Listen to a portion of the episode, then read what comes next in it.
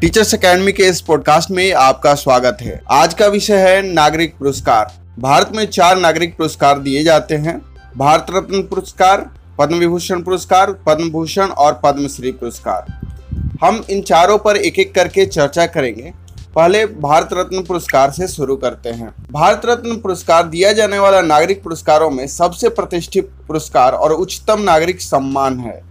जो कला साहित्य, विज्ञान और सार्वजनिक क्षेत्र में असाधारण सेवा के लिए, उच्चतम स्तर की लोक सेवा को मान्यता देने के लिए प्रदान किया जाता है।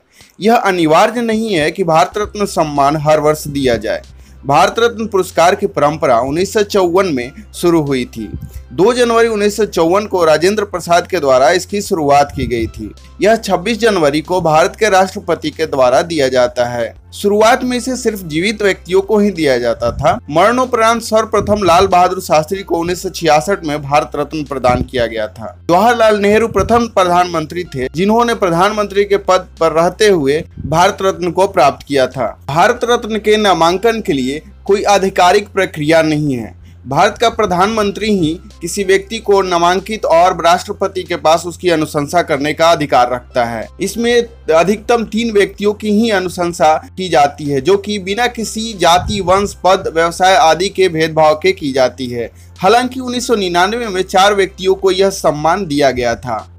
उन्नीस सौ इक्यानवे में भारत सरकार की ओर से राजीव गांधी को मरणोपरांत भारत रत्न प्रदान किया गया जिसे सतपाल आनंद ने राजीव गांधी को मरणोपरांत भारत रत्न देने की प्रक्रिया को मध्य प्रदेश उच्च न्यायालय में चुनौती दी थी। जनता पार्टी के द्वारा इस पुरस्कार को 1977 में बंद कर दिया गया था, किंतु 1980 में कांग्रेस सरकार ने इसे फिर से शुरू किया। 1980 में दोबारा शुरू होने पर इसे सर्वप्रथम भारतीय नागरिक बन चुकी ईसाई मिशनरी एग्नेस गोखा बोजा क्यू जिन्हें मदर टेरेसा के नाम से जाना जाता है, को प्रदान किया गया है। चूँकि इसका कोई लिखित प्रावधान नहीं है कि भारत रत्न केवल भारतीय नागरिकों को ही प्रदान किया जाएगा अतः भारत रत्न अब तक दो विदेशी नागरिकों को प्रदान किया गया है। सर्वप्रथम उन्नीस सतासी में खान अब्दुल गाफर खान को भारत रत्न प्रदान किया गया था और उन्नीस सौ नब्बे में नेल्सन मंडेला को भारत रत्न प्रदान किया गया। दिसंबर 2011 से एक और श्रेणी भारत रत्न देने के लिए जोड़ी गई मानव प्रयास क्षेत्र, यानी any field of human endeavour इसी के अनुसार स्पोर्ट्स कैटेगरी को भी जोड़ा गया।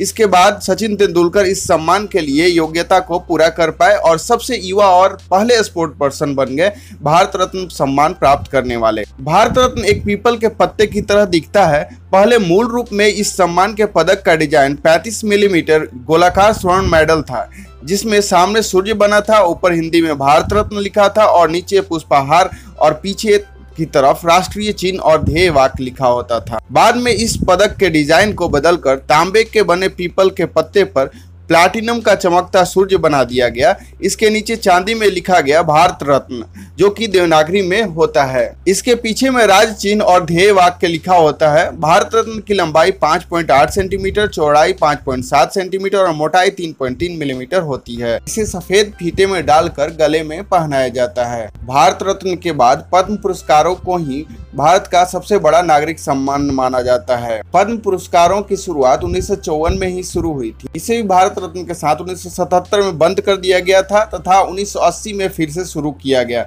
पद्म पुरस्कारों को तीन श्रेणियों में रखा गया है। पद्म विभूषण पुरस्कार, पद्म भूषण पुरस्कार और पद्मश्री पुरस्कार। पद्म विभूषण सरकारी कर्मचारियों द्वारा की गई सेवाओं सहित किसी भी क्षेत्र में विशेष तथा उल्लेखनीय कार्य के लिए दिया जाने वाला दूसरा सबसे बड़ा राष्ट्रीय पुरस्कार है। यह गोलाकार आकृति में होता है, इसका व्यास 4.4 सेंटीमीटर और मोटाई 0.6 मिलीमीटर mm होती है।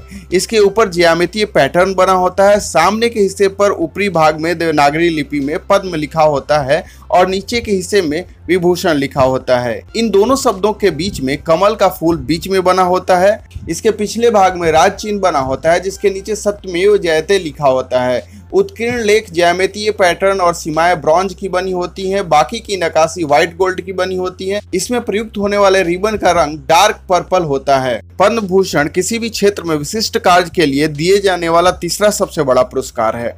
यह ब्रॉन्ज धातु का गोलाकार आकृति में बना होता है। इसकी आगे के हिस्से पर ऊपर में पद्म और नीचे में भूषण देवनागरी लिपि में अंकित रहता है। बीच में कमल का फूल होता है। पिछले हिस्से पर राज चिन्ह के साथ सतमेव जयते लिखा होता है। इसमें शब्द ज्यामितीय पैटर्न और सीमाएँ बर्निश ब्रॉन्ज से बनी होती है, जबकि बाकी के हिस्से येलो गोल्ड के बने होते हैं। पद्मश्री किसी भी क्षेत्र में विशिष्ट कार्य के लिए दिए जाने वाला चौथा सबसे बड़ा राष्ट्रीय पुरस्कार है। यह दूसरे पद्म पदकों की तरह ही पदक है, लेकिन इसकी दोनों तरफ़ स्टेनलेस स्टील से अलंकरण किया गया है।